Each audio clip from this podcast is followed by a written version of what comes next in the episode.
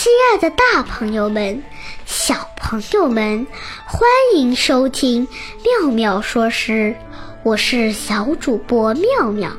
今天呀，我要和大家讲一讲枫桥夜泊刻诗碑的故事。相信大家都听过寒山寺，也知道这首张继留下的千古绝唱《枫桥夜泊》。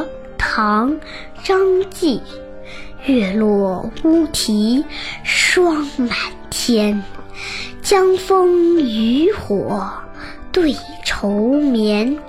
姑苏城外寒山寺，夜半钟声到客船。这首诗。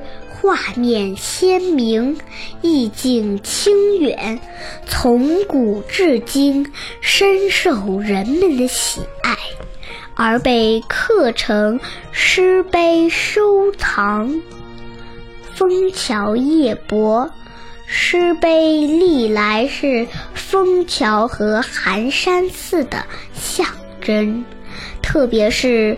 晚清国学大师余岳手书的《枫桥夜泊》诗碑，更是寒山寺的一大胜迹。有人认为，寒山寺《枫桥夜泊》诗碑所具有的文化积淀和深厚的历史渊源。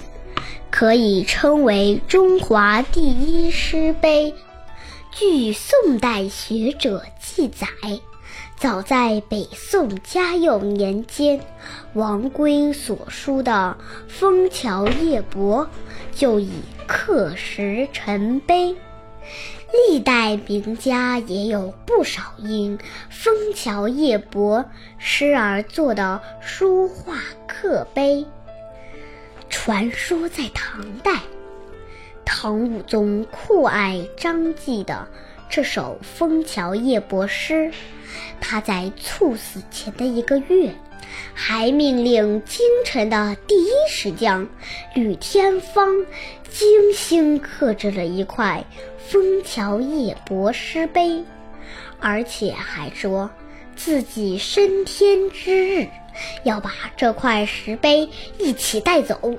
于是，在唐武宗驾崩后，这块石碑被陪葬在武宗地宫，放在棺床上面，并且唐武宗临终颁布遗旨：枫桥夜泊诗碑，只有朕可以刻石赏析，后人不可与朕祈福。若有乱臣贼子善刻诗碑，必遭天谴，万劫不复。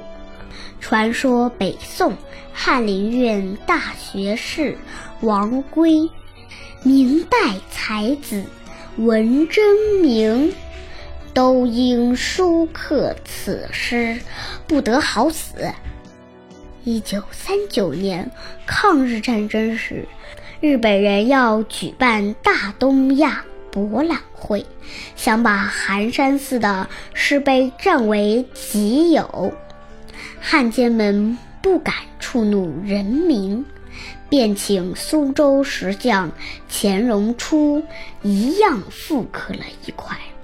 而钱师傅刻完《枫桥夜泊》诗碑后，也立即暴毙了。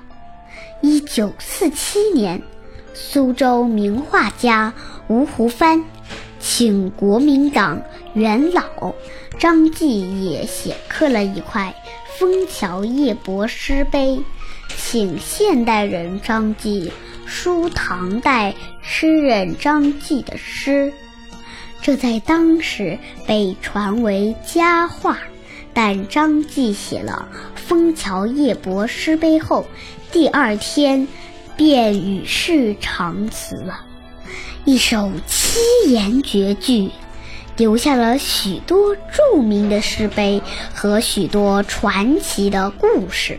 数百年来，被国内外人士如此爱好和重视，又让一个荒村小寺成为千秋名胜，真是极其罕见。